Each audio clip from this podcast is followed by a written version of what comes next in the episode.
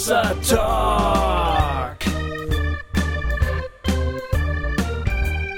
Jay und Marco erklären die Welt. Meine sehr verehrten Damen und Herren, liebe Hossa Talk-Hörenden, wir begrüßen euch äh, zu einer neuen Ausgabe mit einem verzweifelten Marco und einem noch verzweifelteren Jay, die euch versuchen, die Welt zu erklären. Aber heute haben wir einen, ich glaube, nicht sehr verzweifelten, aber vielleicht äh, noch besser, weil einfach bekannter und großartigeren Gast bei uns, der uns dann hoffentlich die Welt so richtig erklärt. Äh, der Sigi Zimmer ist nämlich heute mal wieder bei uns Ja. im Talk. Und darüber äh, freue ich mich riesig. Es ist ja schon eine ganze Weile her, dass du bei uns warst, Sigi. Wir sagen einfach mal Hallo, aber du bist äh, auf jeden Fall einer unserer ähm, meisten Gäste. Du warst schon ein paar Mal da, ja, ja. Und ähm, das ist, äh, ja, also auf jeden Fall habe ich mich riesig gefreut äh, auf diesen Tag. Wir haben da quasi schon seit fast einem Jahr, äh, habe ich gesagt, oh, über das und das Thema würde ich gerne mal mit dir sprechen. Und dann ähm, hat es jetzt doch noch eine ganze Weile gedauert mit dem Wechsel von Gofi auf äh, Marco und so weiter. Naja, wie Achso, ich dachte, weil die Themen alle doof waren, die du vorgeschlagen hast. Und dann hat Sigi immer gesagt, nein, über so einen Quatsch rede ich nicht, machen wir nicht. Ja, e- eben. Und deswegen ich wurde ich. rede auch gerne Quatsch. Ja, und deswegen wurde ich immer verzweifelter, so dass ich heute zu dieser sensationellen Moderation gekommen bin. Nein. Fantastisch. Ja, Marco, wir haben noch ein paar kurze Ansagen. Was? Ja, gar, gar nicht so viele, glaube ich. Die wichtigste ist, ähm, haben wir schon mal gesagt, aber sagen wir gerne nochmal, Jay und ich, wir würden sehr gerne im Frühjahr ein bisschen mit Hossa Talk Live unterwegs sein, sowohl für äh, Hossa Talk Live Veranstaltungen oder Regio-Treffen oder beides. Und zwar in der Zeit zwischen dem 11. und dem 14.05.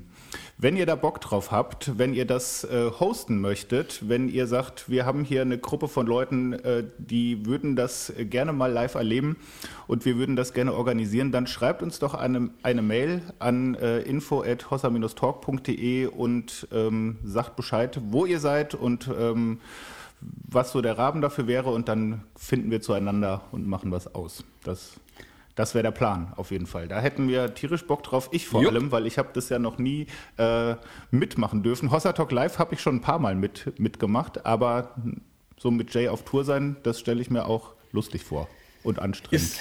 Ist, ist sehr lustig. es ist alles drei. Ganz genau. Es ist alles drei. Ja, äh, genau. Und das wär's schon, glaube ich, für heute.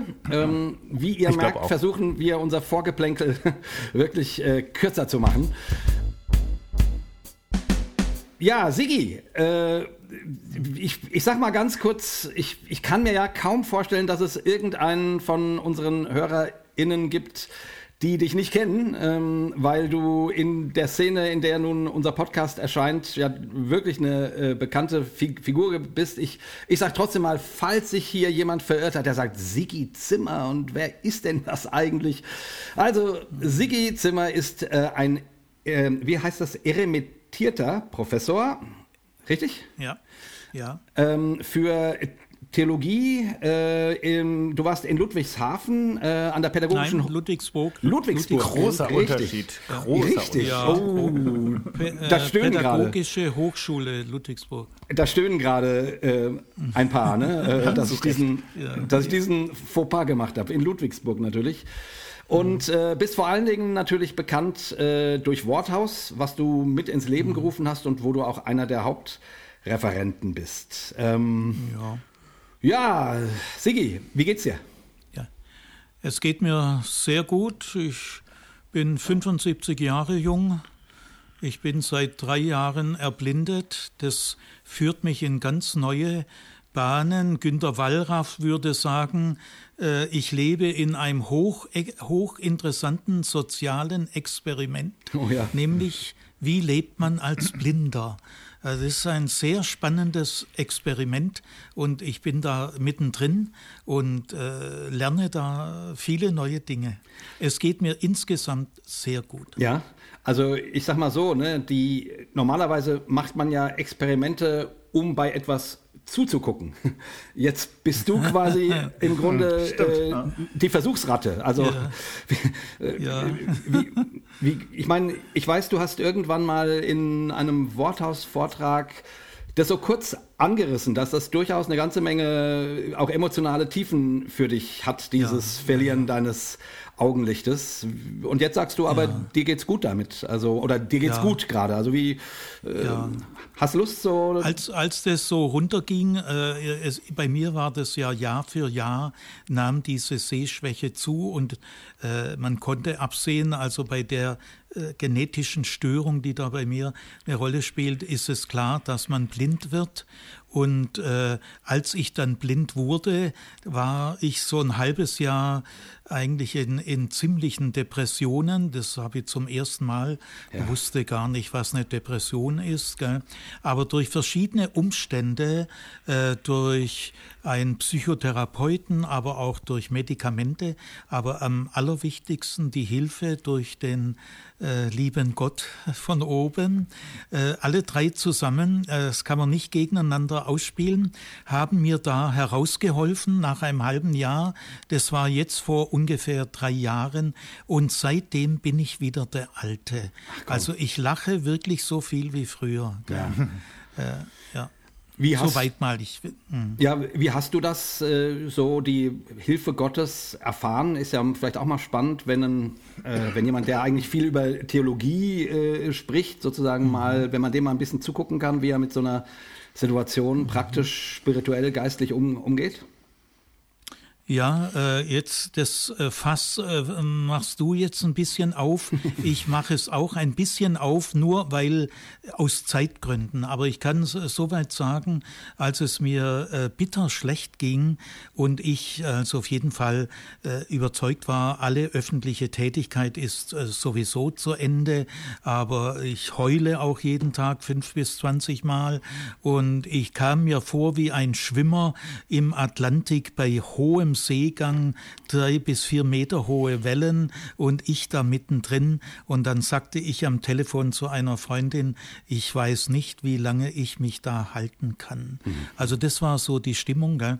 Und dann will ich mal nur andeuten, äh, ich habe dann eine so unglaubliche, also es wäre fast eine eigene Sendung. Gell? Also äh, Christina, meine Frau und ich haben an einem Mittwochmorgen um halb neun habe ich zu Gott äh, ihn ein bisschen angebettelt und habe zu Gott gesagt, äh, äh, du musst mir jetzt helfen oder ich schmier jetzt ab. Gell? Und dann habe ich eine solche wahnsinnige Gebetserhörung erlebt wie niemals vorher und nachher. Und diese Gebetserhörung war so schlagend. Ich habe dann die Nähe Gottes gespürt und habe sozusagen zu Gott gesagt, genügt, genügt. Ich äh, bin wieder ganz auf dem Dampfer. Ich habe dann mal bei Telekom äh, bei einer äh, Feier, Jubiläumsfeier, äh, habe ich mal einen Vortrag gehalten und ein atheistischer Naturwissenschaftler hat mich heimgefahren nach diesem Vortrag und hat dann im Auto gesagt, also Herr Zimmer, ich bin ja Atheist, ich habe mit Religion nichts am Hut, aber Ihr Vortrag, Sapperlot, der war, der war interessant. Gell? Echt? Und äh, wie können Sie eigentlich an Gott glauben? Gell? Können Sie mir mal was erzählen, dass ich auch an Gott glauben kann? Und dann habe ich ihm diese Gebetserhörung erzählt, die gerade so vier Wochen alt war. Und dann sagt der Naturwissenschaftler, Herr Zimmer, das ist ein Gottesbeweis. Der war total weg, der war völlig erschüttert. Er sagt, das ist ein Gottesbeweis. Kann man so sehen, gell? Also, wenn ich das erzählen würde, bräuchte ich 15 Minuten, das will ich jetzt eher nicht, gell? Um das Ganze, was da so unglaublich war, gell? Aber es, äh, seitdem, ich weiß, diese Gebetserhörung, die wird mich im Sterben begleiten. Es ist wie fast wie ein neues Leben, dass Gott mir das hat zuteil werden lassen, eine solche Bestätigung innerhalb von, ich habe das angebettelt und die Bestätigung kam dann so im Laufe einer Stunde durch unglaubliche Ereignisse.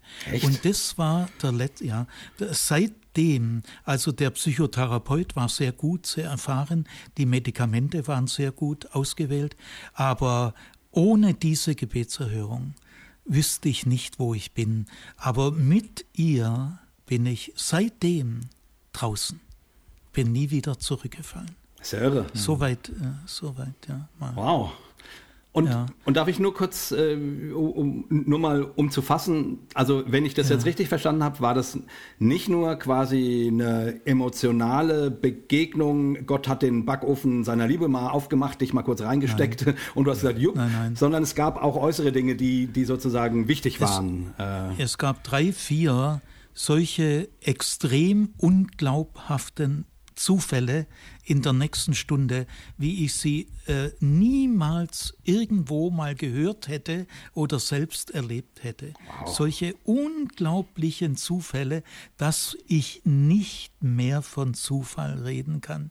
Und es hat auch bei mir emotional, war das so eine, weil ich war selber platt. Gell? Völlig platt. Gell? Mit so einer Antwort äh, habe ich nicht gerechnet. Gell? Die war über Bitten und Verstehen. Und sie begleitet mich auch jetzt, wenn ich rede, ist es wie wenn es gestern war. Ja, das kann ich aufrichtig sagen. Wow, ich, äh, jetzt denke ich gerade, jetzt schön. will ich es doch irgendwie wissen. Ja, ich erzähle sie euch auch. Gell? Ja, komm, Aber- nimm doch, äh, vielleicht kannst du es ja auf fünf oder zehn Minuten äh, machen, aber Ja. das klingt jetzt so spannend, dass ich irgendwie denke, Ja. äh, das können wir nicht nur anteasern, oder? Also, Also gut. Äh, ihr, ihr guckt mal auf zehn Minuten, ich glaube in zwölf kriege ich es hin. Gell? Also, es war folgende Situation, es war ein Mittwoch, Vormittag halb neun und ich stand vor folgenden Aufgaben. Ich sollte am Freitagabend in Basel einen Studientag beginnen, äh, Freitagabend und Samstag den ganzen Tag über äh, das erste Blatt der Bibel, also die sieben Tage Schöpfung. Äh, Und äh, die, die Leute in Basel, die erwarteten von mir, das weiß ich, wenn der Sigi Zimmer dieses Kapitel behandelt, guckst du das anschließend mit völlig neuen Augen an. Und äh, 1. Mose 1 ist ja voll gepackt mit, mit exegetischen Details. Und äh, ich war in folgender Situation, meine handgeschriebenen Kommentare konnte ich nicht mehr lesen und Christina auch nicht. Ich habe dann nämlich Stenogramm, ich habe mein eigenes Stenogramm gehabt. Also äh, ich, ich blutenden Herzens musste ich mir sagen, ich muss in Basel anrufen, äh, ich kann mich ja gar nicht mehr vorbereiten. Gell? Meine Sehkraft ging von 12 Prozent auf 2 Prozent runter und dann konnte ich meine Notizen nicht mehr lesen. Gell? Das war mal das eine. Und das andere war, ich sollte am Sonntagabend, da wäre ich wieder in Stuttgart gewesen, im Gospelhaus Stuttgart, da sollte ich die Erzählung äh, Georg Friedrich, äh, wie heißt er? Der klassische Schleiermacher? Händel. Händel. Händel, ja. Georg Friedrich Händels Auferstehung. Da gibt's auch einen Vortrag von mir in Worthaus. Ja, ganz Äh, dies- fantastisch. Das war ausgemacht, gell? Das war ausgemacht, das erzähle ich äh, in Gospelhaus. Also Freitagabend und Samstag Basel, Sonntag Rückfahrt mit Georg Friedrich Händels Novelle. Und da habe ich jetzt gerade um halb neun mir eine CD angehört. Da habe ich diese Novelle mal in den Nachteulen-Gottesdiensten in äh, Ludwigsburg auch mal gehalten. Und da habe ich mir auf Umwegen diese CD besorgt. Und jetzt habe ich am Mittwoch um halb neun, höre ich diese CD an und merke erstens mal, das war keine gute äh, Version. Ich kann es viel besser. Ich war da relativ schlecht vorbereitet. Gell?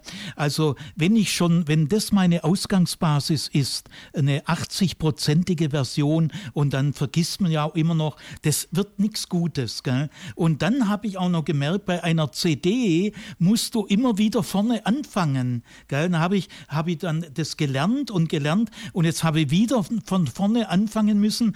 Die ersten 10 oder 50 Sätze, die kannte ich jetzt schon lang und musste jetzt immer wieder warten, bis die Stelle kommt. Gell? Und ja. da bin ich schier psychiatrisch geworden. Und dann habe ich zur Christina gesagt, äh, das schaffe ich nicht. Äh, also ich, äh, ich bin am Ende. Ich sage beides ab und dann ist auch das der Ende meiner öffentlichen Tätigkeit. Das war ja noch das Kleinste. Gell? Und jetzt kommt äh, äh, ein vielleicht mein erstes verzweifeltes Gebet an den lieben Gott. Ich war, ich war kaputt und bettel ihn an, du musst mir jetzt helfen. So, und jetzt geht es folgendermaßen weiter. Christina, meine Frau, sagt zu mir noch, äh, Sigi, ich gehe mal kurz in den ersten Stock hoch. Äh, da ist in dem Haus, in dem wir wohnen, äh, ein Stockwerk ohne äh, Mieter, das steht gerade leer. Und da haben wir äh, ein, zwei Jahre lang alle unsere äh, Sachen, die wir nicht brauchen, haben wir mit unserem Vermieter das so abgesprochen. Wir dürfen alles in den erstes Stockwerk legen. Und da sagte Christina zu mir, äh, Sigi, ich gehe mal hoch, damit ich was äh, für diesen äh, wie nennt man das, wenn man so gebrauchte Sachen verkauft? Flohmarkt. Flohmarkt.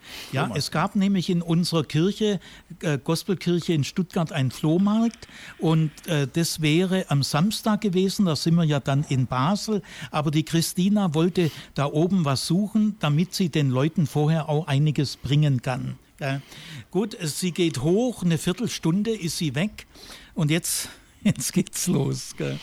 Sie kommt runter und sagt Siegfried, guck mal, was ich da gefunden habe. Christina ist Realschullehrerin, die war äh, vielleicht 15 Jahre im Schuldienst, aber seit wir unser kleines Kind haben, ist sie beurlaubt. Also sie war zu dem Zeitpunkt schon zwei, drei Jahre beurlaubt. Jetzt findet sie da oben im ersten Stock einen alten Kassettenrekorder, den sie früher in der Schule verwendet hat und jetzt, weil sie ihn nicht braucht, da oben hingestellt hat. Es waren viele Mäntel und andere Kleider drauf. Gell? Und weil sie jetzt so rumgestöbert hat, findet sie diesen Kassettenrekorder. Und auf dem Kassettenrekorder liegen vier oder fünf Kassetten, so ältere, wie man sie früher gehabt hat. Gell? Ja, ja. Jetzt, stellt die, jetzt stellt die den Kassettenrekorder vor mich hin und wir gucken jetzt auf, die, auf diese vier oder fünf Kassetten. Da steht drauf, das erste Blatt der Bibel, vorgetragen von äh, Professor Zimmer in Ascona, in Casa Moscha, das ist eine Tagungsstätte am Lago Maggiore.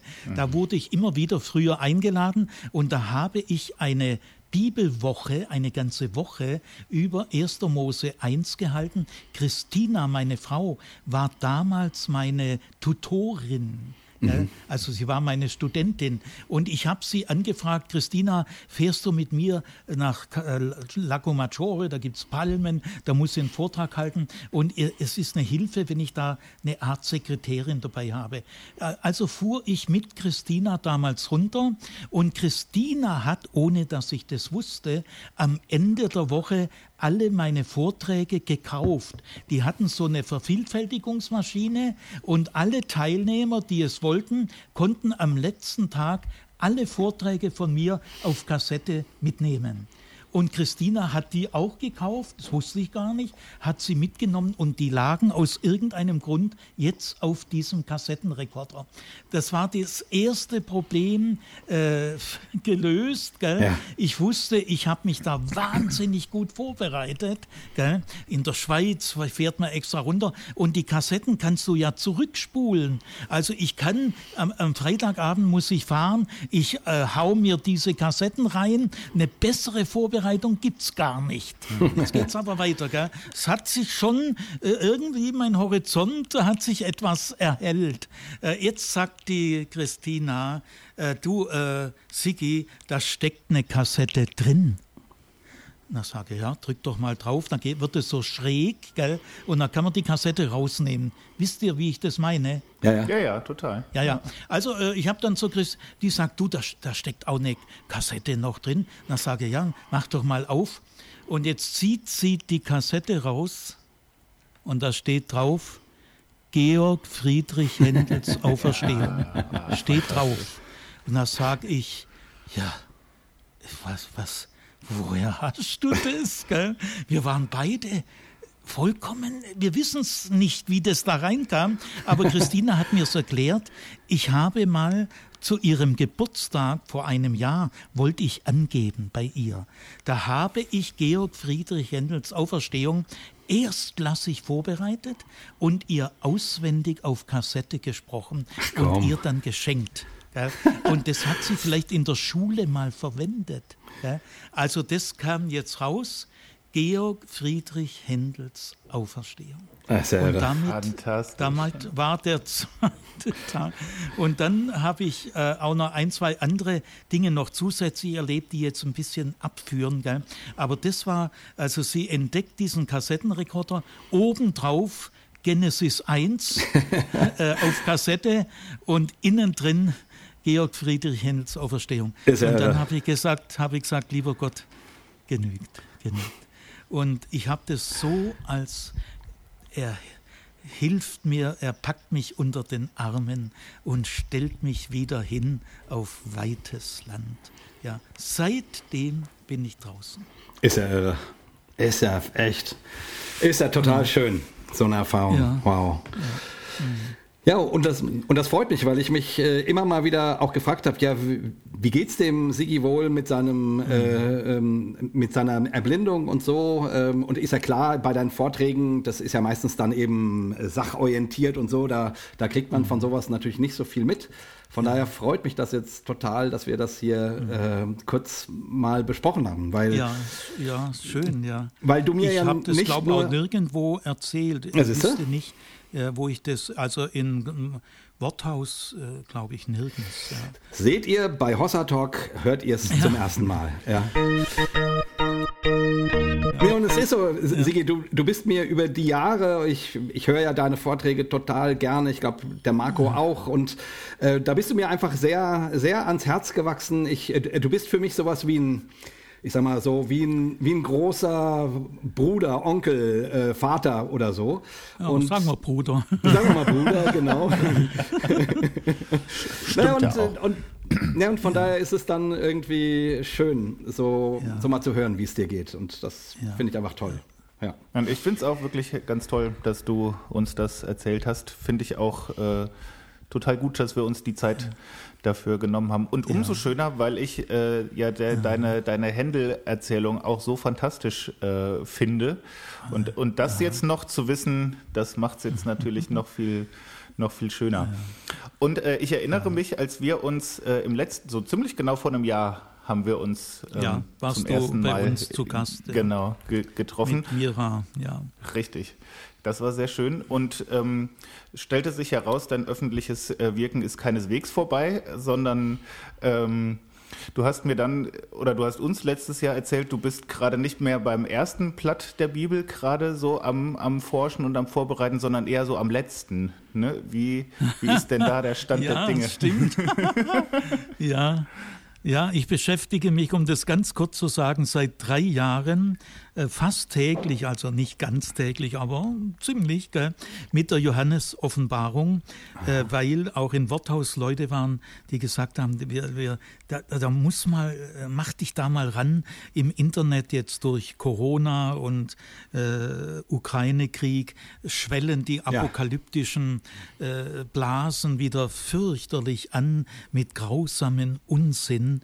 Ja, ich beschäftige mich also seit drei Jahren mit der Johannes-Apokalypse Ab Ostern dieses Jahres werden zwölf Vorträge von mir im Wochenabstand, in der Woche nach Ostern geht's los, zwölf Vorträge von mir über die Johannesapokalypse äh, erscheinen bis Ach, zur Sommerpause. Äh, neun Vorträge habe ich schon fertig, die sind schon in der Kamera drin ja. und äh, zwei Vorträge habe ich halb fertig und einen, da muss ich noch ganz neu rangehen, aber bis Ostern äh, schaffe ich das. Gell? Ja, also ähm, da kommen äh, zwölf Vorträge zur Johannes-Offenbarung. Äh, die laufen ziemlich anders, wie, äh, wie so in konservativen Kreisen das äh, üblich ist. Gell? Oh, da freue ich mich, mich ja bemüht. Da freue ja. ich mich ja wie ein kleiner Junge drauf, du. Äh, weil die Offenbarung so als Buch mit sieben Siegeln, ich habe äh, immer ja. gedacht, meine Güte, was Ja. hat der Mann geraucht, als er das geschrieben hat? Von daher freue ich mich da sehr drauf. Also, Also ich würde noch zwei äh, Appetithäppchen geben. Ja, bitte. Äh, so ähnlich habe ich auch gedacht. Gell? Äh, ich bin dann ran, aber ich kann dir ehrlich sagen, inzwischen lieb ich sie. Ich habe einen völlig neuen Zugang und äh, ihr werdet, es wird kaum jemand wissen, dass Friedrich Engels, dieser äh, enge Freund von Karl Marx, hat ein Buch geschrieben über die Johannesoffenbarung. Wirklich. Äh, Und ja, er hat ein Buch geschrieben. Und er sagt, das, das beste Buch der Bibel. Und besser könnte ich vieles auch nicht sagen. Weil äh, die Johannesoffenbarung für ihn äh, ist er richtig klassenkämpferisch. Gell? Das römische Imperium ist satanisch geprägt. Gell? Und zum Beispiel der Text ja, Apokalypse 18, Vers 12 bis 20. Apokalypse 18, 12 bis 20. Zu diesen Versen sagt Friedrich Engels, Was steht da? könnte ich es auch nicht sagen. Ja, guck mal nach. gell. Jetzt wollen wir nicht, sonst kommen wir ja wieder von einem anderes Thema.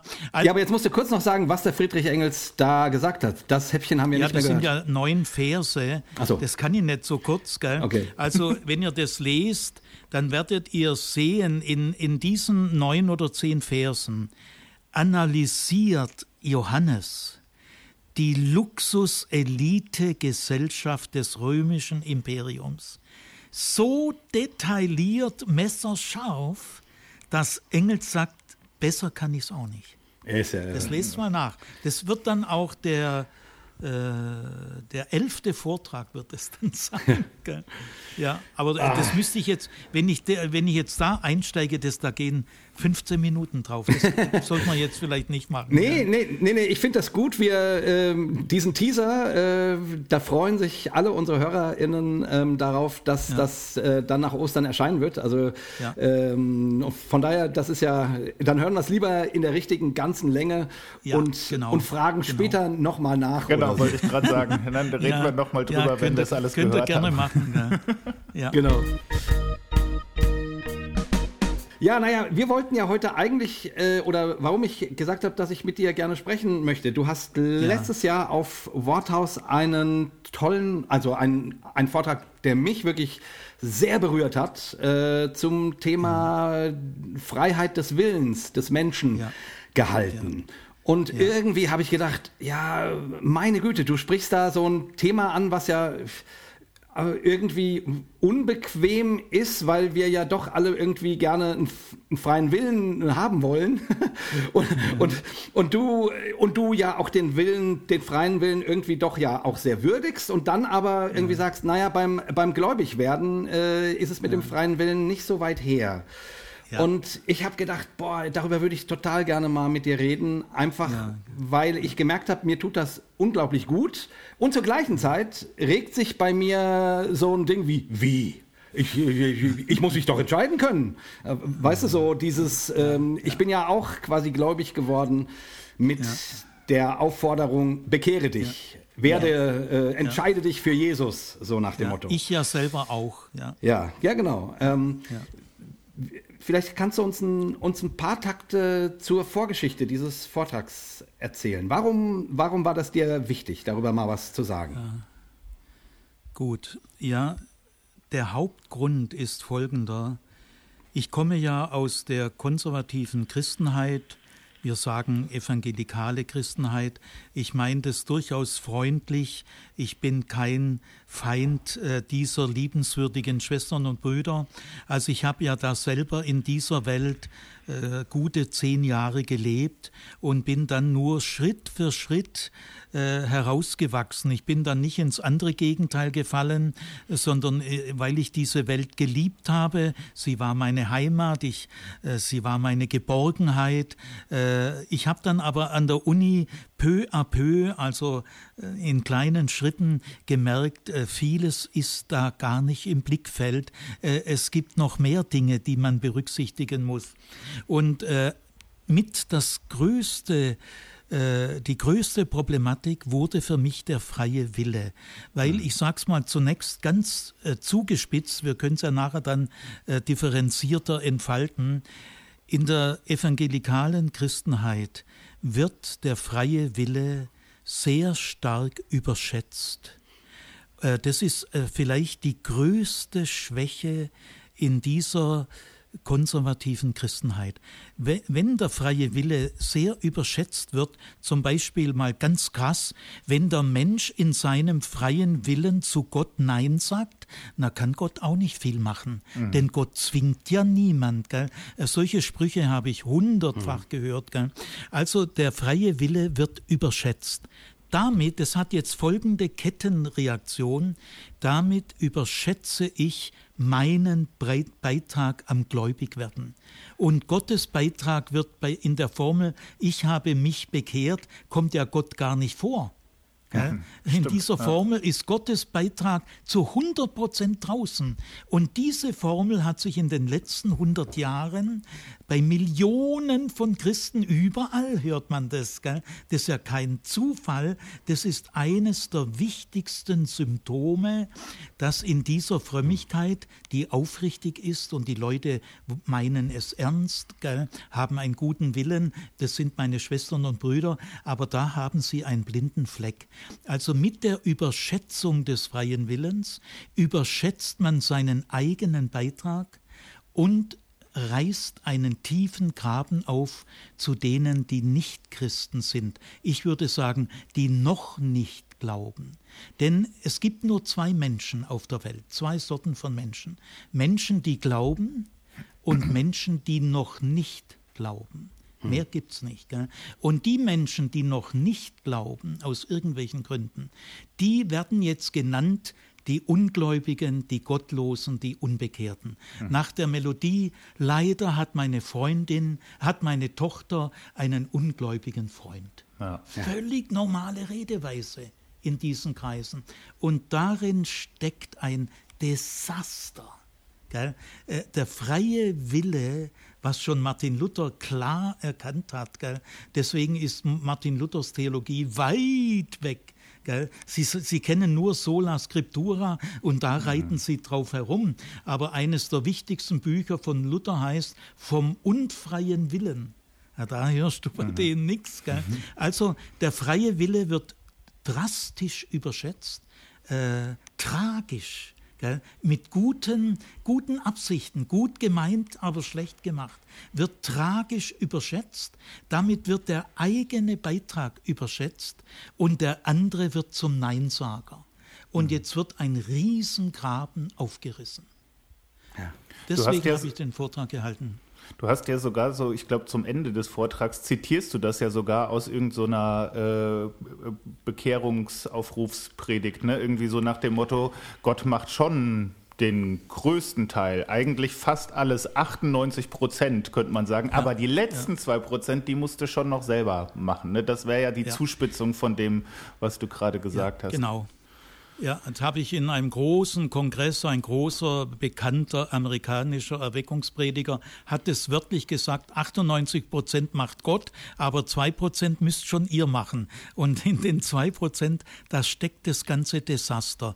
Ich ja. habe gestern einen Vortrag angehört von einem Münchner Pastor einer Freikirche, will mal keinen Namen sagen.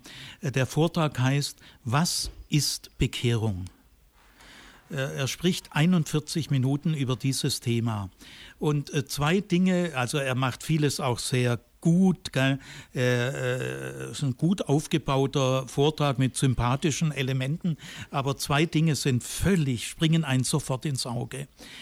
Er hat in den 41 Minuten nur zweimal einen kleinen Satzbrocken. Es ist nicht mal ein Satz. Da äh, heißt, Bekehrung ist mehr als eine emotionale Regung.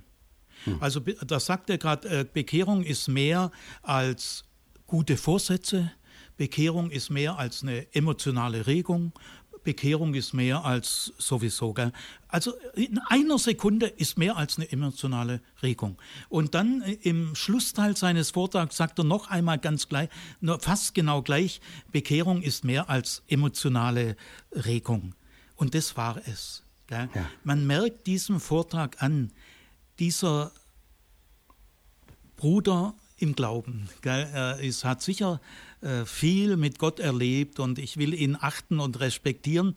Aber was völlig klar ist, also Bekehrung äh, hat überhaupt nichts zu tun mit Emotionen. Gell? Äh, also es ist ein Willensakt. Ja, genau. Und also das heißt, dieser Pastor, der ist sicher schon ein reifer, erfahrener Pastor, hat Jahrzehnte Erfahrung, der Vortrag kommt im Internet, gell? und dann sagt er, also mit, mit das Wort Gefühl, das, also da, da tut er alle Stacheln raus. Also nein, Bekehrung und Gefühl, nein.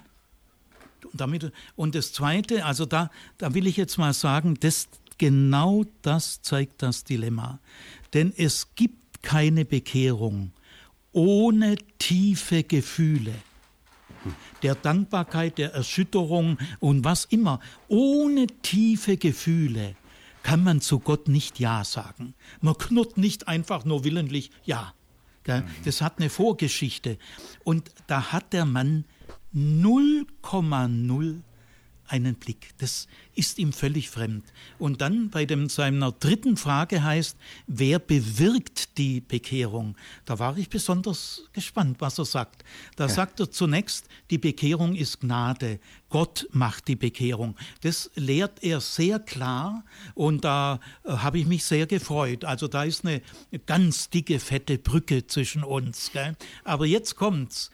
Äh, Im zweiten Teil sagt er, aber der Mensch muss seinerseits aktiv werden. Er sagt jetzt nicht 2% und 98%, mhm. das vermeidet er. Aber es bleibt bei dieser Paradoxie, Bekehrung ist einerseits Gnade, aber andererseits musst du selbst aktiv werden. Ja. Und dann sagt er noch, das spielt zusammen. Das spielt alles zusammen. Ja, da würde mich gerade interessieren, wie. Mhm. Also das Stichwort freier Wille kommt gar nicht vor.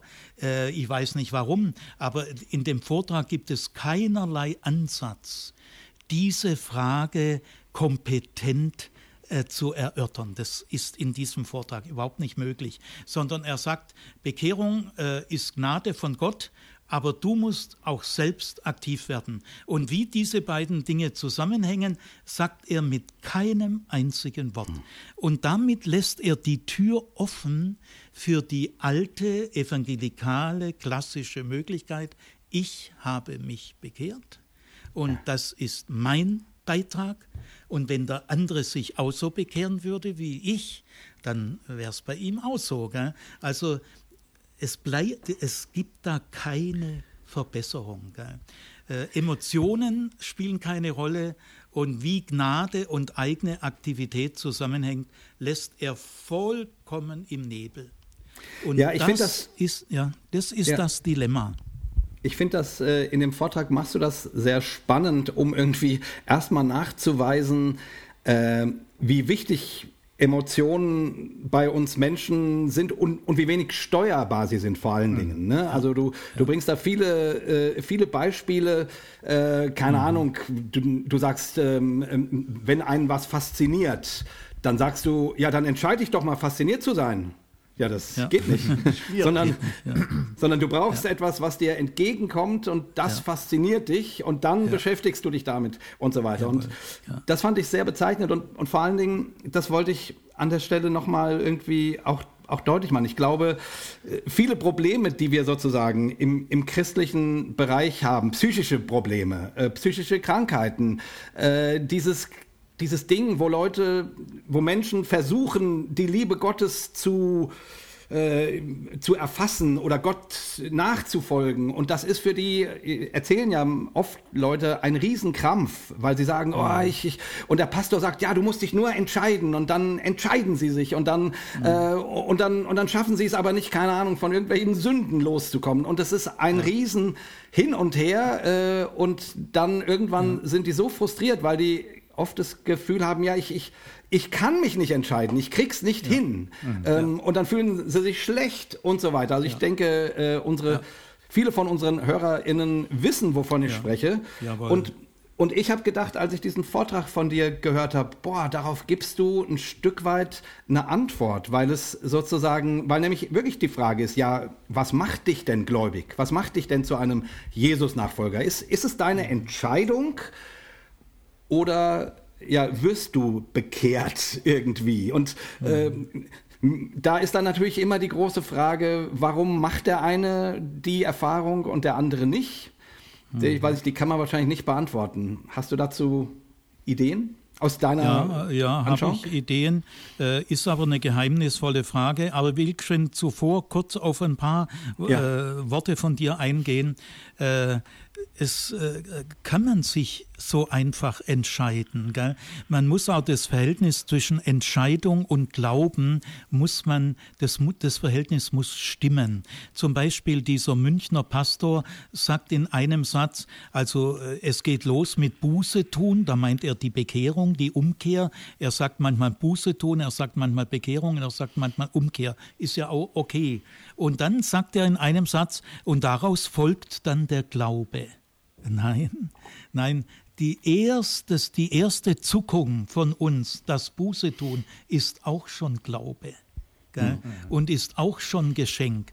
Oder ein anderes äh, Beispiel, es sind immer wieder mal Menschen zu mir hergekommen, die ungefähr so gesprochen haben, Herr Zimmer, ich würde auch gern so glauben wie Sie, aber mhm. Herr Zimmer, ich kann es nicht. Ja. Und das habe ich gelernt im Laufe der Jahre diesen Leuten kann man nicht sagen, du könntest schon, wenn du nur willst. Ja, äh, äh, du machst ja. dir selber was vor. Gell? Jeder kann glauben. Du musst dich halt entscheiden. Nein, der, die sagen, Herr Zimmer, ich kann nicht glauben. Und da sage ich seit langem schon immer sehr solidarisch, das glaube ich Ihnen. Das kann man auch nicht so einfach. Und ich sage dann auch meistens, wissen Sie, der liebe Gott versteht Sie da. Gott weiß, dass man nicht so einfach glauben kann.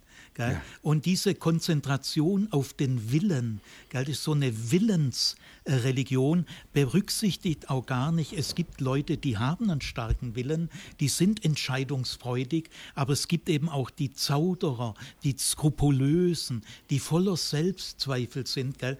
Äh, in dieser Redeweise, Gott hat dem Menschen einen freien Willen gegeben werden so viel wichtige Probleme einfach vom Tisch gewischt. Diese Redewendung, die habe ich an der PH, ich glaube, 10.000 Mal gehört. Alles immer von den äh, Studierenden aus gewissen Gruppen. Äh, andere Studierende sagen das so nicht. Äh, Gott hat den Menschen freien Willen gegeben. Und die Funktion von dem Satz war, das kann ich nach 20 Jahren sagen, mehr muss man darüber auch nicht reden. Gott hat dem Menschen freien Willen gegeben, peng. Und damit ist alles klar. Nein, damit ist eine Schutzbehauptung, ist oder? Ist eine Schutzbehauptung, ja. ist eine Lernblockade. Und diese Schutzbehauptung hörst du auch heute noch in Hunderten von Fällen, wenn es mal zu einem kritischen Dialog kommt, kommt sehr bald die Stelle, Gott hat dem Menschen freien Willen gegeben. Basta, äh, mehr muss man dazu nicht sagen. Nein, äh, äh diese, dieser Satz ist eine Nebelkerze, der sagt überhaupt nichts.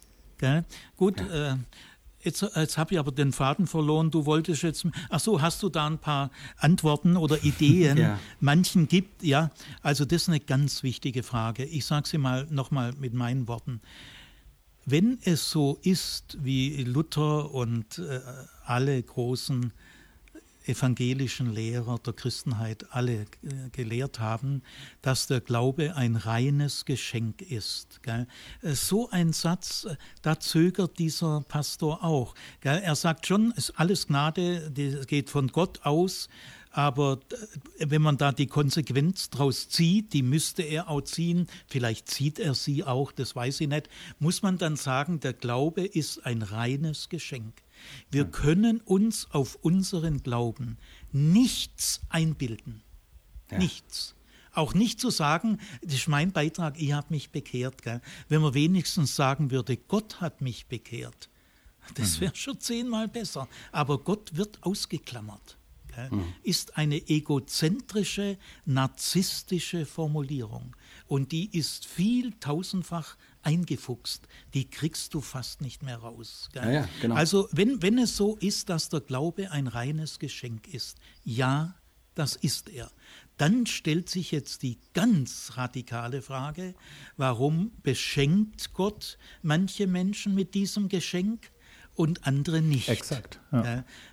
Manche würden dann sagen, warum beschenkt Gott manche Menschen mit diesem Geschenk und die kommen dann in den Himmel und andere beschenkt er nicht mit diesem Geschenk und die kommen dann in die Hölle. Äh, diesen Nachsatz, der ist auch wieder ein Riesenproblem. Den sage ich nicht. Aber ich, wir bleiben mal im vorderen Teil. Warum macht Gott manchen Menschen diesen, dieses Geschenk und anderen nicht? Antwort das wissen wir überhaupt nicht. 0,0. Niemand weiß es. Absolut keine Ahnung. Ja. Aber jetzt kommt das Entscheidende, in den evangelikalen Kreisen kommt dann ein Rückstoßeffekt. Wenn wir dann diese Frage nicht beantworten können, dann muss der Glaube doch auch mit mir zu tun haben. Dann ist er doch kein reines Geschenk. Hm. Also, weil sie dann vor dieser Frage ganz erschrocken dastehen, lassen Sie auch schon vorher diese Antwort, der Glaube ist ein reines Geschenk, nicht mehr so gern zu. Also, ja. warum macht es Gott? Jetzt sage ich einfach mal das Wichtigste und ich glaube, dass 95 Prozent meiner Universitätskollegen das genauso sagen, mit je anderen Worten, weil das ist schon eine der ganz entscheidenden Fragen. Wir wissen es nicht. Zweitens, wir müssen es auch nicht wissen. Drittens, wir brauchen dadurch gar nicht in Unruhe geraten. Wir können ganz fröhlich bleiben, denn Gott weiß schon, was er macht. Also diese Frage, die andere fast äh, aus dem Konzept bringt, ganz cool bleiben, ganz ruhig.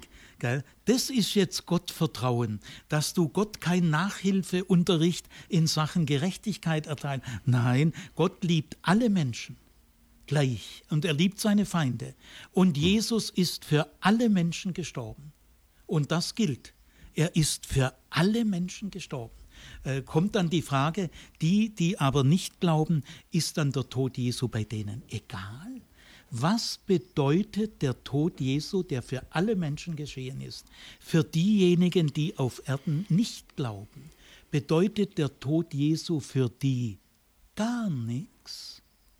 Ja, und jetzt äh, die Antwort äh, steckt auch in einem Satz im Glaubensbekenntnis, hinabgestiegen in das Reich des Todes.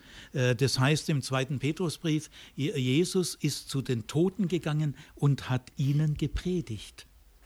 Also das Hinabgestiegen in das Reich der Toten ist nicht ein kleiner touristischer Ausflug, hey Jungs, wie geht's euch, sondern ist eine heilsentscheidende Sache.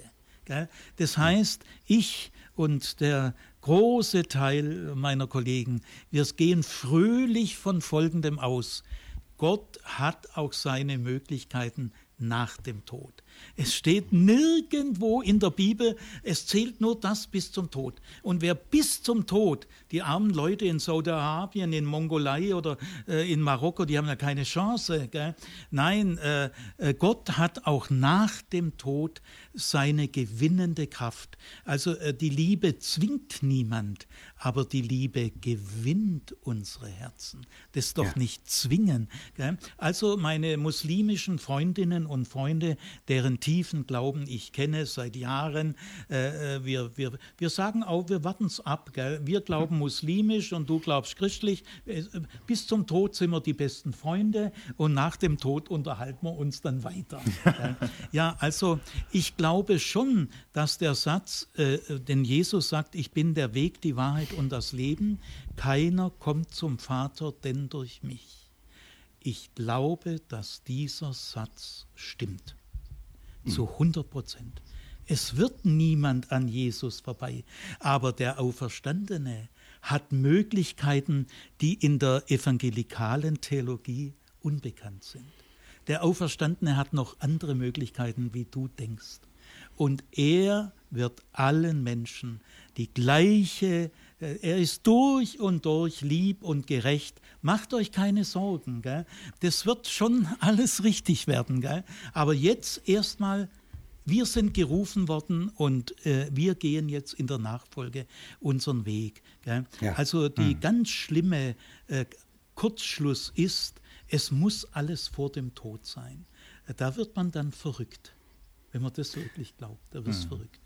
Und ja, und da werden eben tatsächlich Leute verrückt. Also ja, das ist nicht ja. nur so ein Satz, sondern äh, ich ja. nehme das ja zumindest, oder ich bin nun ja auch äh, 40 Jahre in dieser christlichen Welt und ich habe schon eine ganze Menge Leute und ich selber bin, bin quasi daran fast verrückt geworden, weil ich sozusagen mit diesem Entscheidungsdruck äh, nicht zurechtkam, weil ich immer wieder äh, vor, vor dem Punkt stand, und gedacht habe, scheiße, ich muss mich doch nur entscheiden, aber ich kann mich nicht entscheiden und ich weiß gar nicht, gibt es Gott oder gibt es Gott nicht? Gott, oh Gott, äh, was mache ich denn jetzt? Und, äh, ne? und dann ist das alles so. Und ähm, wenn man, wenn quasi die ganze, die ganze Last, ähm, gläubig sein zu müssen, bei dir liegt, ja, dann, dann bist du im wahrsten Sinne des Wortes verloren. Ich bin, seitdem ich sozusagen diesen Schritt nach hinten mache und sage, ach, ach so, ich kann dafür gar nichts, dann, wenn ich jetzt zweifle, ist das gar nicht so schlimm. Oder, oder keine Ahnung, oder wenn ich mal äh, den Glauben verlieren sollte, äh, ne, weil ich irgendwie denke, mich überzeugen irgendwelche Argumente doch mehr, ja, das ist ja gar nicht so schlimm, weil mein Glaube hängt ja gar nicht an mir. Hm. Und und mir hilft Super. das auch total im, im, im, im, im Kontakt mit, mit Menschen, die keine Christen sind, Atheisten oder keine Ahnung, eine andere. Religion haben, weil ich sozusagen äh, damit, eine, damit eine große Offenheit haben kann, von denen was ja. zu lernen. Ne? Ja. Weil die, Jawohl weil die sind ja nicht blöd. Äh, die haben ja auch Lebenserfahrung ja. und so. Und ich finde ja. immer mit diesem, mit diesem entweder du bist äh, entweder du bist gläubig, also richtig gläubig, oder du bist nicht gläubig und damit sozusagen auf der falschen Seite. Ja, dann, äh, dann kann ich auch, äh, da muss ich bei jedem misstrauisch sein, ob der mir was zu sagen hat oder nicht. So hm, kann ich einfach sagen, also wenn, so kann ich einfach sagen, erzähl mir, erzähl ja, mir von genau, deinem Leben, genau, erzähl mir von ja, deinem Glauben. Ach, das ist ja spannend. Kann ich lernen von dir. Ja. ja. Super. Ist ja spannend. Also, äh, Du sprichst mir aus der Seele. Zwei Dinge sind mir jetzt gerade ins Gehirn gesprungen, die will ich schön sagen. Äh, nämlich auch dieser Münchner Pastor, man kann an seinem Vortrag, was ist Bekehrung, das ist ein klassischer Vortrag, dem alle 100% Evangelikalen zu 100% zustimmen. Also das, äh, an dem Vortrag kann man die evangelikale Theologie wirklich kennenlernen. Gell? Und äh, auch die Probleme, die er äh, zumindest in diesem Vortrag ausblendet. Ich kenne ihn sonst gar nicht, gell? will ihm nicht Unrecht tun. Aber er sagt in dem Vortrag dann auch an einer Stelle, nur die Bekehrten werden im Gericht Gottes bestehen können. Nur die Bekehrten. Ja. Und das gibt ja einen Wahnsinnsdruck. Weil jetzt sagen viele Kinder und Jugendlichen, ich muss ja eigentlich glauben oder ich muss genau. mich bekehren, sonst komme ich in die Hölle. Ja, was ist denn das für ein Druck? Ich kenne tausend Leute, wahrscheinlich mehr, die äh, viele Jahre in der Seele ge geschädigt wurden. Also äh, ein äh, holländischer Pädagoge hat einmal gesagt, Langefeld, wer glauben muss, der glaubt nicht. Ja. Mhm. Wer glauben muss, der glaubt nicht. Gell?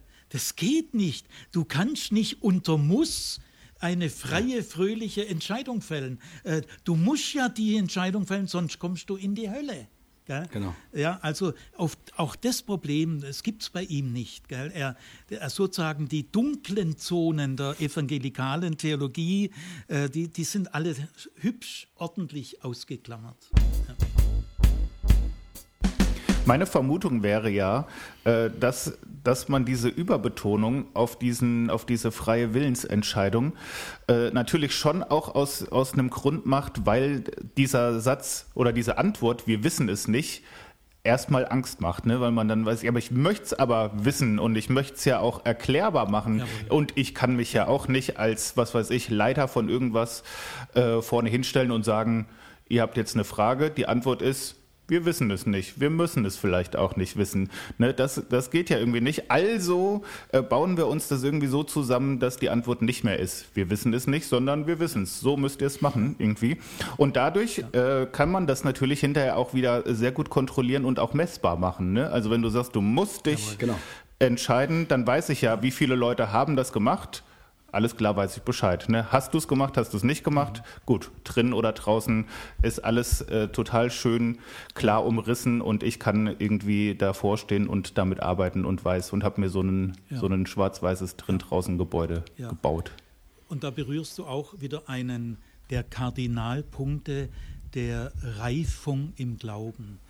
Äh, die Auskunft, ich weiß es nicht, ist völlig normal und muss oft ja. gegeben werden. Ja. Glauben heißt ja nicht auf alles eine Antwort wissen, sondern Glauben heißt mindestens so viel, auch ohne Antwort Gott zu vertrauen. Hm. Das ist eigentlich Glauben. Sehr, sehr gut. Ja. Ich vertraue auch dort. Oh, Entschuldigung, das war das Mikrofon, hoffentlich. Hört ihr mich noch? Alles gut, ja. ja.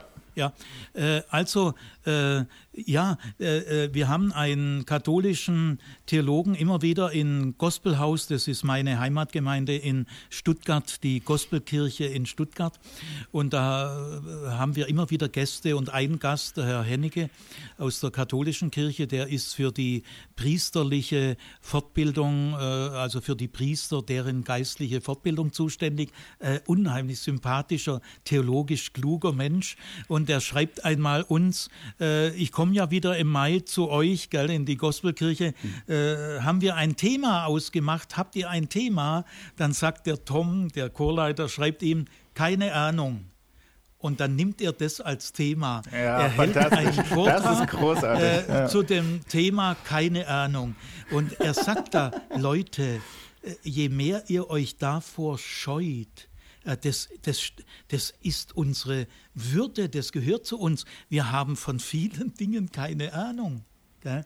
Also genau. eben dieses überall eine Antwort wissen gell? und sich dann wie nackt vorkommen, wenn ich jemand, äh, vor jemand zugeben muss, äh, das weiß ich nicht. Was, was meint ihr, wie oft ich das gerne gesagt habe an der PH Ludwigsburg? Leute, das, äh, woher soll ich das wissen? Ich habe keine Ahnung. Gell? Das müsste der liebe Gott fragen, aber nicht mich. Gell? Und vertraut doch Gott auch dort, wo ihr keine Ahnung habt. Das muss genau. euch doch nicht in Unruhe stürzen. Das sind, wir, das sind so mentale Knackpunkte im Dialog mit der äh, evangelikalen Christenheit. Ich glaube, fast Und so nennen meine, wir die Folge ja am Ende. Keine Ahnung. Genau. ja, gut, gut, ja. Und es ist ja, es ist ja irgendwie auch so, ne? Du, du, also auch hier wieder, finde ich, im, ähm, wenn du immer denkst, du weißt alles, ja, dann bist du derjenige, der den anderen sagen muss, wie alles ist. Ja. Und wenn jemand was sagt, wo du denkst, hm, das stimmt aber nicht, dann musst du auf die Barrikade steigen und sagen, nein, das ist falsch.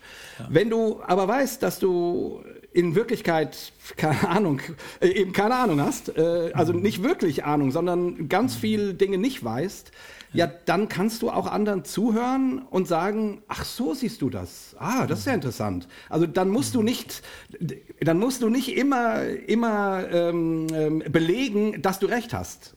Und ich finde, das ist sozusagen das ja. Vorrecht, wenn man an Gott glaubt, dass man ja ich, ich, ich meine, das Thema Gott ist ja so groß, wer soll da bitte schön Ahnung haben? Also so richtig Ahnung.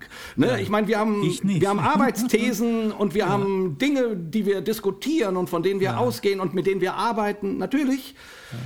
Aber äh, Wissen, äh, so, ne? Und das ja. finde ich, das gibt dem Leben Gelassenheit.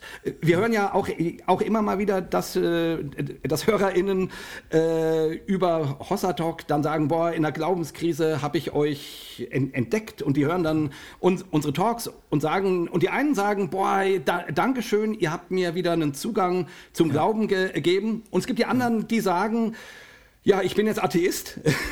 Dankeschön. Ich habe äh, mit euch den, den Weg gefunden, sozusagen meinen Glauben äh, zu hinterfragen. Und nee, ich glaube jetzt nicht mehr. Und ich sage zu beiden, zu beiden Gruppen sage ich, herzlich willkommen. Ja, Weil ich super. kann deinen Glauben sowieso nicht machen. Wenn du jetzt Atheist wirst, ja, dann ja. bitteschön. Ich, ich, ja.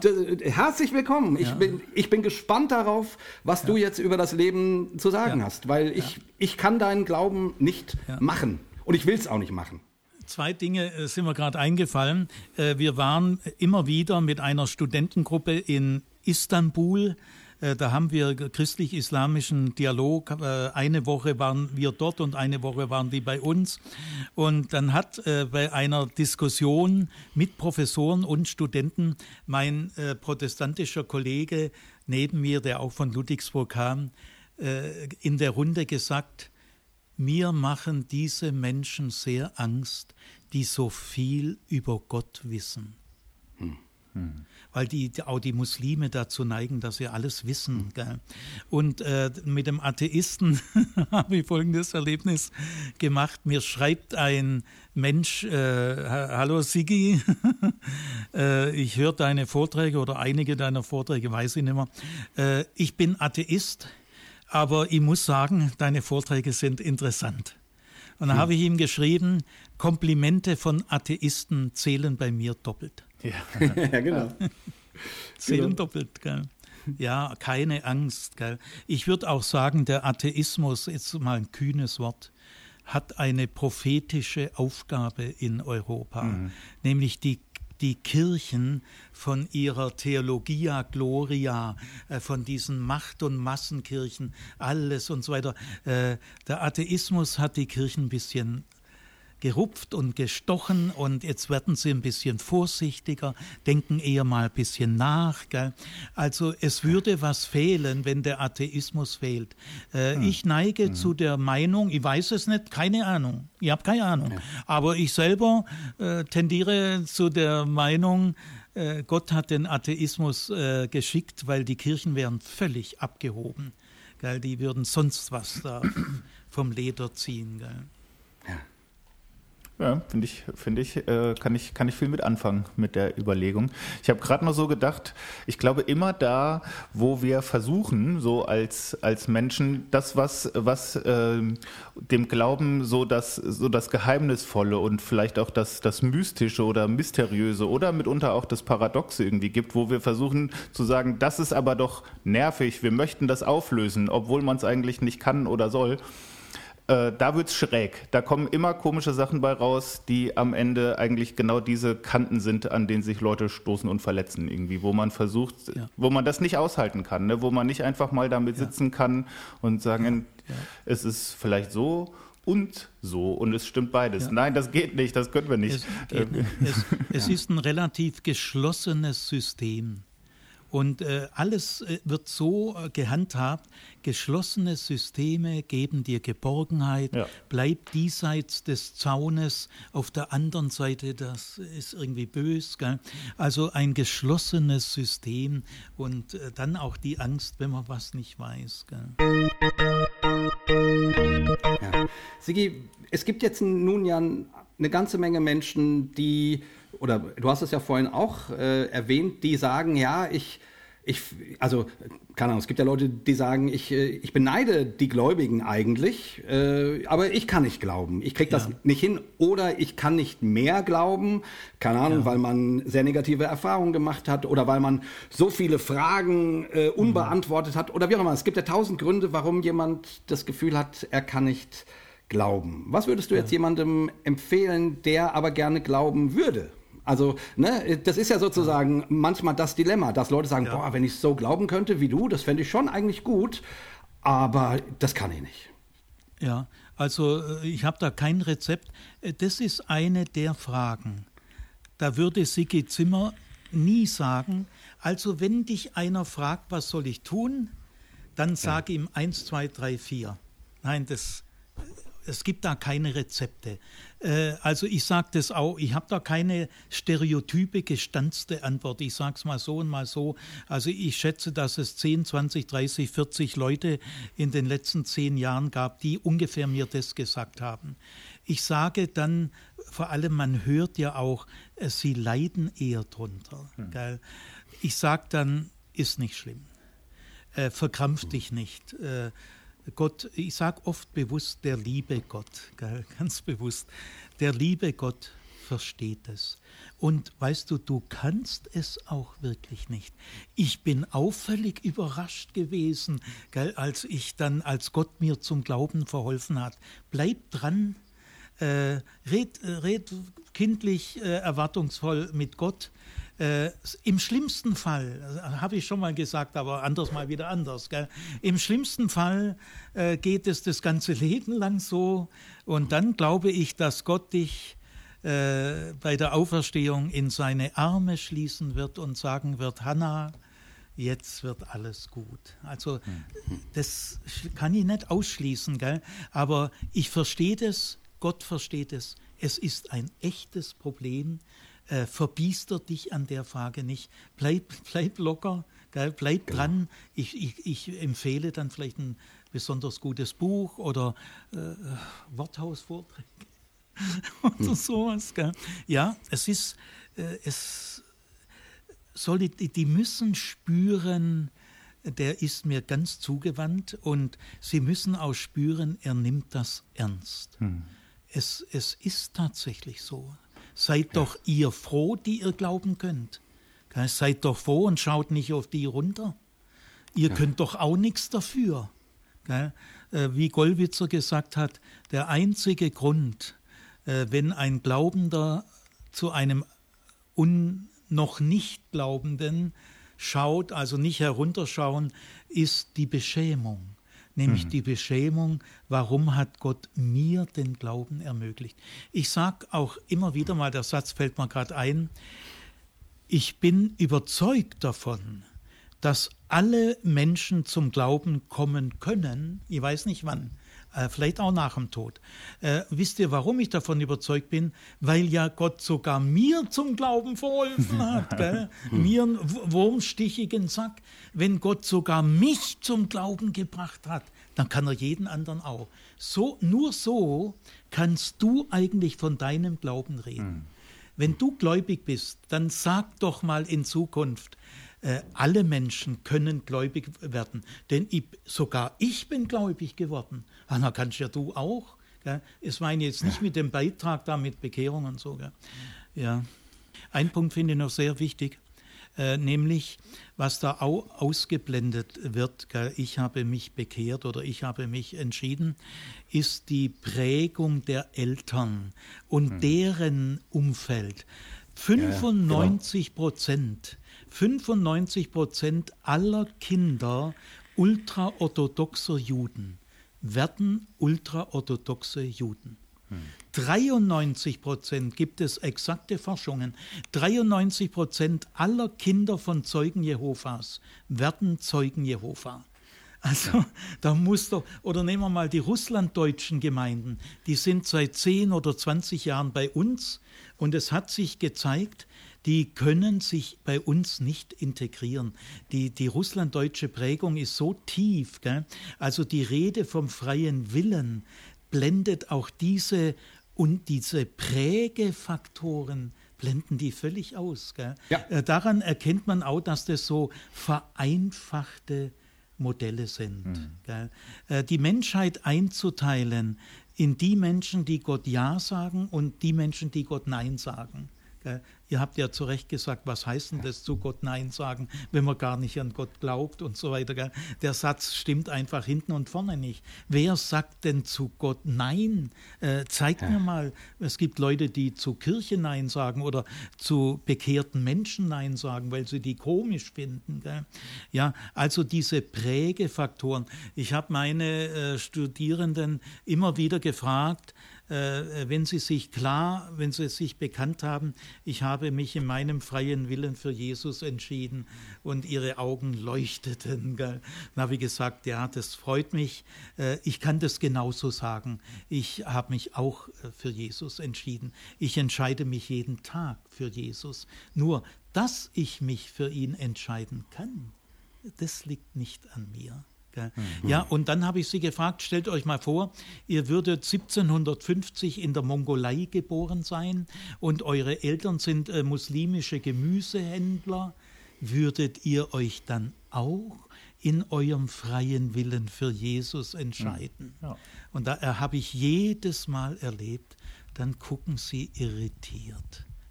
Es ja, ist wie genau. wenn ihnen eine Ahnung kommt, dass dieses Modell der Ja-Sager und der Neinsager und die Neinsager sind selber schuld dran, dieses Modell ist wahnsinnig oberflächlich. Es ist leichtsinnig. Es hat keine Qualität und es trennt uns von den anderen Geschöpfen Gottes. Und deswegen ist dieses Modell krank, gell? Mhm. tief krank. Wer da aussteigt, der verliert doch nichts. Er wird beschenkt. Keiner von uns will in die alte Enge zurück. Niemand. Ich bin Gott jeden Tag dankbar, dass, ich, dass er mich da rausgeholt hat. Aber ich sage das nicht mit Überlegenheit. Diejenigen, die da drin sind, können fast nichts dafür. Selbst ihre Vorredner, ihre großen Pastoren und Chefideologen, hm. auch die können gar nicht allzu viel dafür. Sie haben es in aller Regel auch nie anders gehört. Ja. Das ist eine Tragik. Ja. Mir kam noch ein Gedanke zu dem, was wir eben kurz gestreift waren, ja. ist, ähm, als wir über die Frage geredet haben, oder wenn jemand kommt und sagt, ne, ich würde gerne so glauben wie du oder so viel Glauben haben wie du, ist nicht allein die Frage danach schon irgendwie auch ein Ausdruck von einer, also ne, die, die Hoffnung darauf oder die, das, die ja. Sehnsucht danach drückt doch schon aus, dass da irgendwas ist, was sich vielleicht in ja. mir nicht so anfühlt, aber sowas frage ich ja nicht, wenn da nicht schon was ist. Ja. Jawohl, das stimmt völlig. Äh, diese Frage ist bereits ein Symptom dass der andere irgendwie im Unglauben sich nicht mehr wohlfühlt. Hm, hm. Ja, da, äh, es ist ein Signal für etwas, was ich auch schwer mit Worten sagen kann. Und das will ich den Leuten auch äh, zu spüren geben. Gell? Also sie brauchen auf die, äh, man, sie brauchen eine Anerkennung, ja. Den Glauben kann man nicht einfach machen, du auch nicht, ich auch nicht ich kann nichts dafür, dass ich glaube. Das sage ich ja. dann auch. Hm. Und äh, bleib, bleib gelassen, wart's mal ab, wende dich, wenn du kannst, immer wieder an Gott. Ja. Es ist ein Zeichen, dass da schon was da ist. Ja.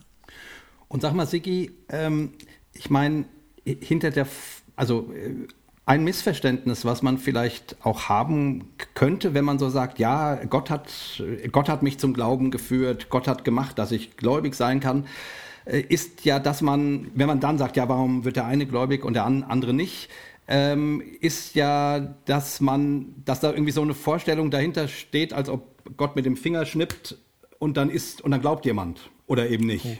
So. Ja. Und die, ich, ich finde immer, also ich, ich meine, so, so gern ich mir das vorstellen mag, dass Gott einfach mit den Fingern schnippt und keine Ahnung, äh, ja. irgendwelche Dinge ändern sich und so. Und ich will auch nicht sagen, dass er das auf gar keinen Fall könnte. Aber mein, meine Erfahrung ist doch, dass das mit dem Gläubigsein und mit dem Leben und mit dem, woran man sich orientiert oder nicht orientiert und so weiter, das sind doch oft echt lange Prozesse sozusagen. Ja. Ja. Und man, und man, und man kann, und da ist dann natürlich trotzdem doch wieder die Frage, wie viel wie viel Einfluss hat der Mensch? Also, weißt du, was ich meine? Die, die, die, die, ja. Gott schnippt ja nicht mit dem Finger. Ja. Also Gott schnippt ja nicht mit dem Finger ähm, und jemand ist gläubig oder, äh, oder so. Also äh, ich, ich glaube, die, die, die, die Schwierigkeit, die die Menschen haben bei der Vorstellung, dass sie nichts dazu beigetragen haben, ja. äh, die ist, dass sie sagen, ja, äh, lenkt er mich jetzt fern? Und wenn er das macht, warum ja. macht er das nicht einfach zackig? Ja. Warum muss ich durch diese ganzen Zweifel und diesen ganzen Quatsch gehen? Äh, warum schnippt er nicht einfach mit dem Finger und ich glaube halt, fertig? Ja. Ja, es ist auch eine dieser Grundfragen, äh, nämlich äh, was, was ist unser äh, Beitrag? Das Wort ist schlecht, gell? aber wir, wir sind ja diejenigen, die glauben. Nicht Gott ist gläubig, sondern ich bin gläubig. Gell? Also der, äh, wenn, wenn man so sagt, du hast keinen eigenen Beitrag, dass du gläubig wirst, dann wehren sich manche evangelikale Christen aus folgender Erfahrung heraus, aber es hat mich doch erfasst. Ich habe doch dann freudig Ja gesagt. Das kann doch der ja. Zimmer oder irgendeiner nicht einfach negieren. Äh, ich war doch total erfasst gell, und habe mich gefreut, als ich äh, zu Gott gefunden habe. Wieso kann der sagen, wir haben überhaupt keinen Beitrag? Das, das kann man, ein, äh, ich versuche es mal ein Stück weit. Das ist etwas, was nicht in drei Minuten zu lernen ist. Gell? Also, der eigene Wille ist schon unverzichtbar. Ohne den geht's nicht. Ohne eine Entscheidung kann ich nicht Christ sein. Es gibt keinen christlichen Glauben ohne Entscheidung. Von mir, von mir. Das ist immer meine Entscheidung. Gibt es nicht.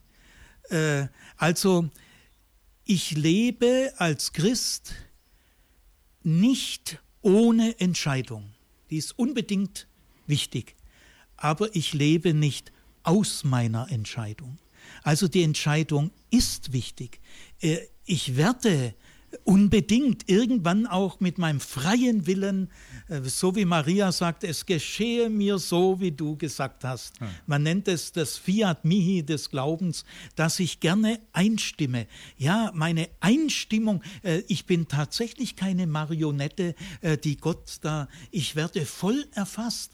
Auch mein freier Wille ist wichtig, weil Gott kann meinen freien Willen so ändern, frei, dass ich im freien Willen zustimme, dass Gott meinen Willen verändert.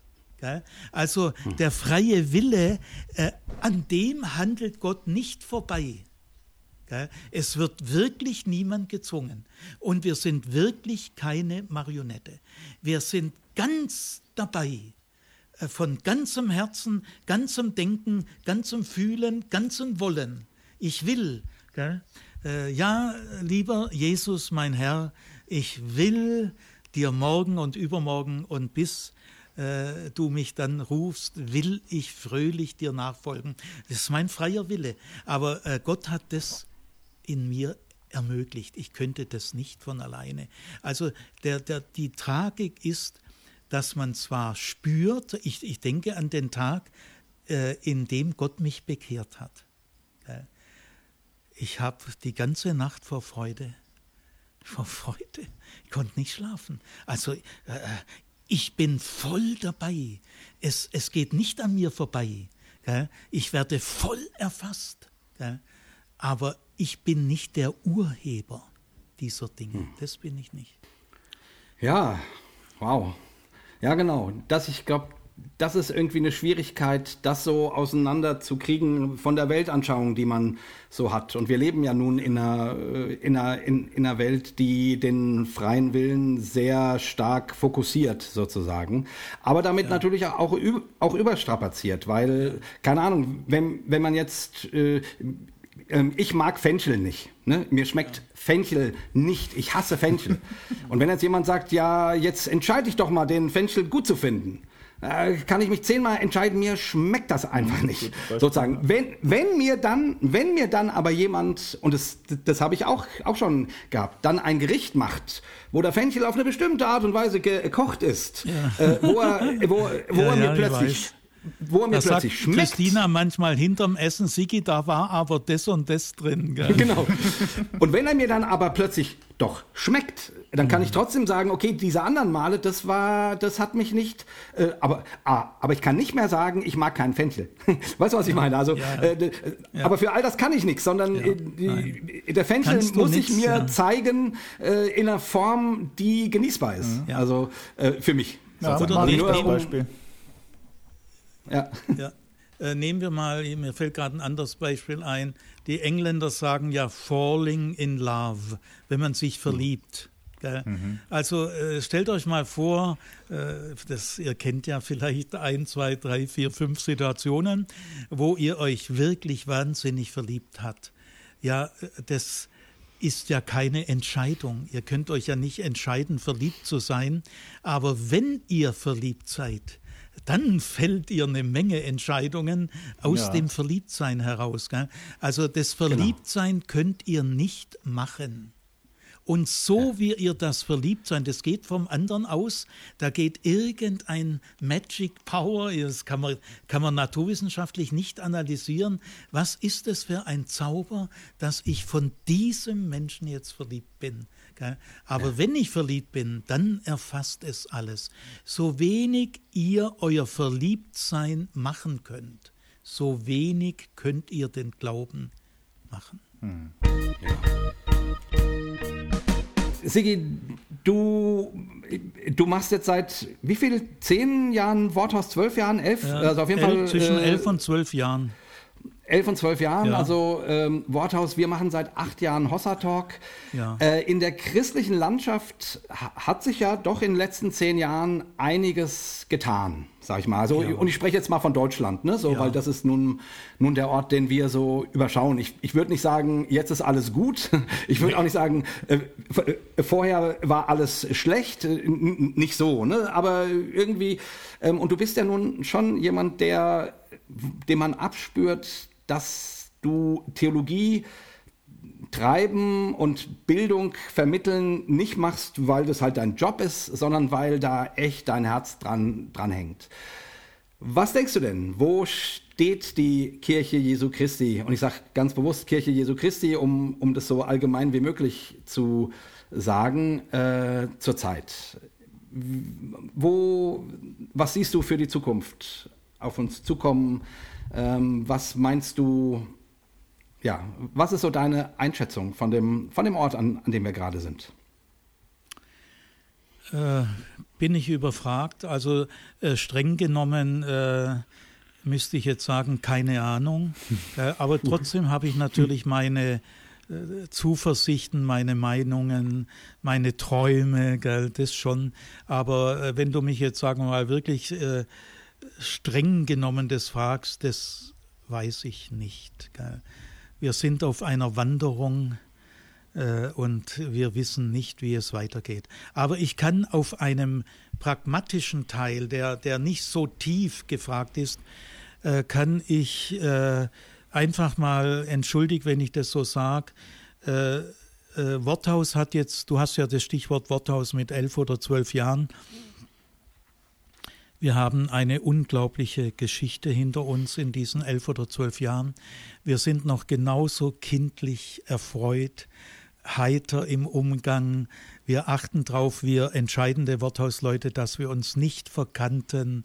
Wir sind in einer tiefen, herzlichen Geschwisterschaft. Gell?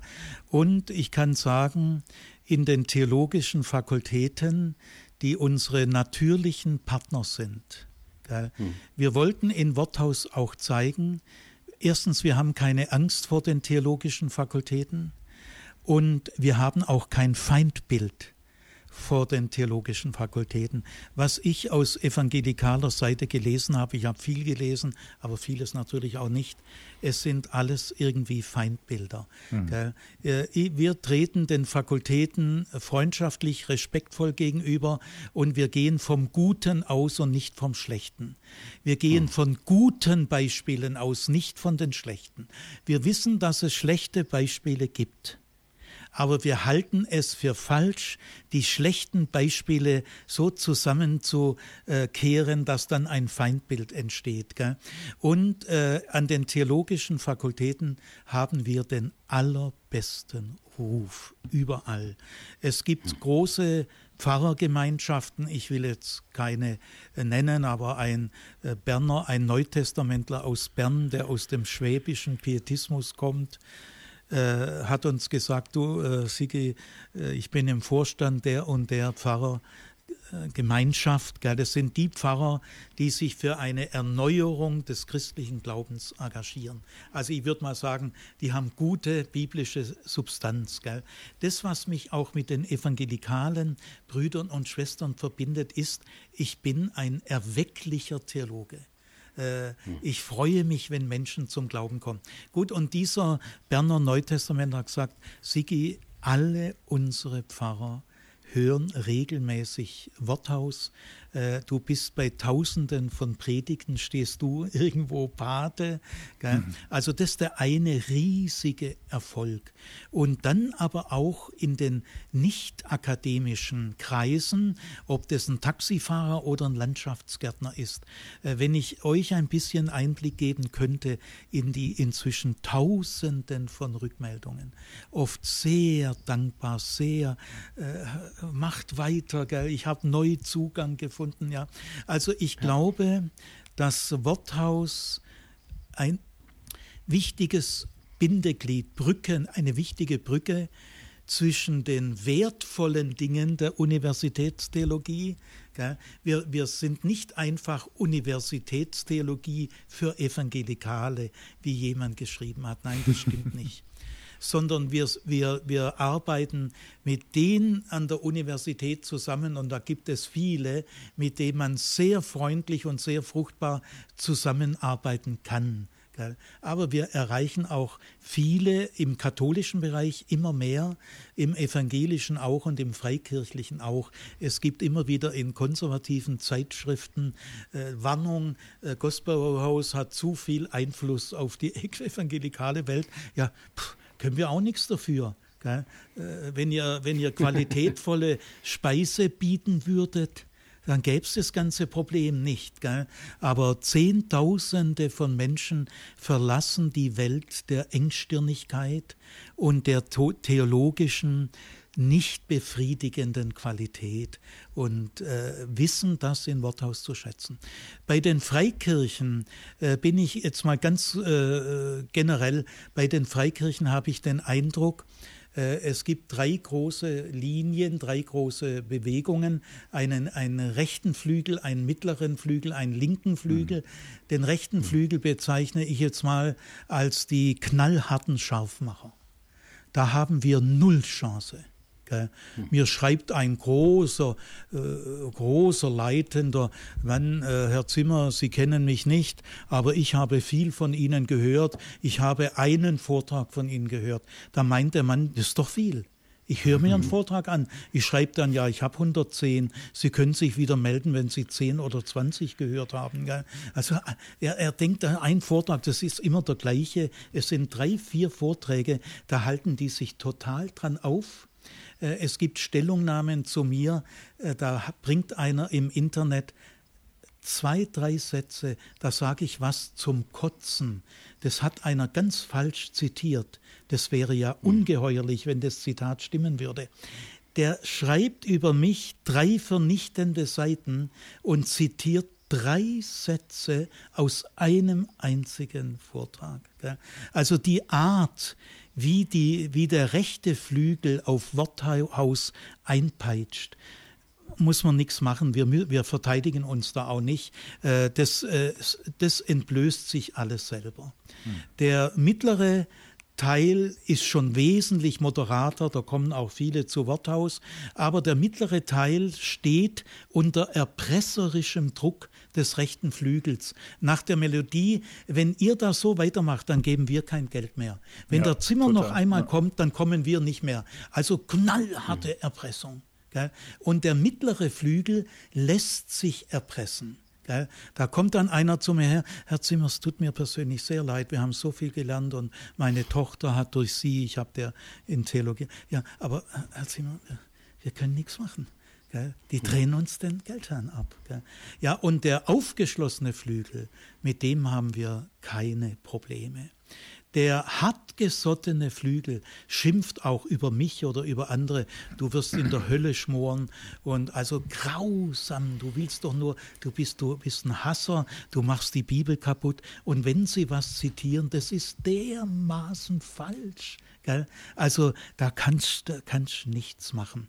Und da würde ich sagen, mit einem Soziologen Reckwitz, äh, der konservative Flügel der freikirchlichen Landschaft igelt sich ein in Spezialbubbles. Die wollen gar keine Diversity, die wollen gar nicht zu viel Variation. Das ist eine Burgmentalität. Die ja. bilden ihre eigenen Kontrawelten. Die wollen auch gar nicht lernen.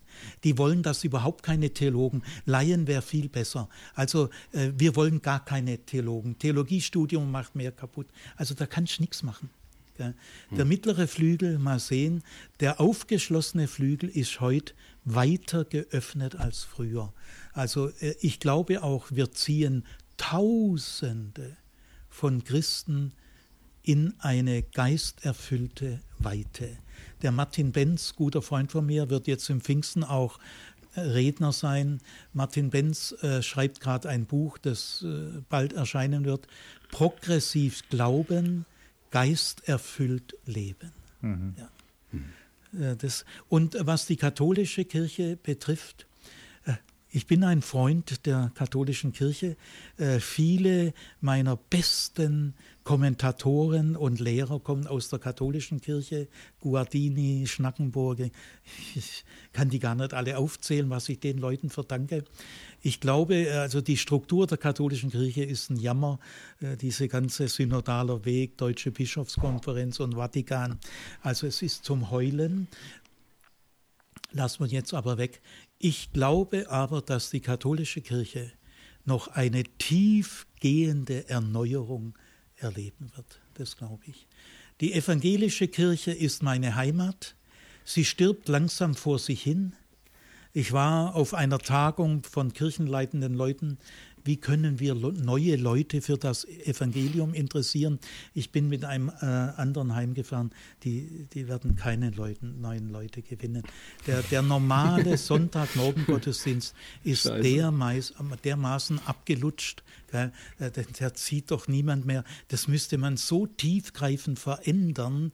Gell. Also äh, bis jetzt hängen die so und wenn die Gemeinde noch so klein ist, muss da eine Orgel rein. Ich habe da mal im Ausland in Zypern äh, eine evangelische Gemeinde besucht. Zwölf Leute saßen um den Tisch. Und der Pfarrer kam, hat seinen Koffer aufgemacht und hat jetzt erstmal die Orgelmusik laufen lassen.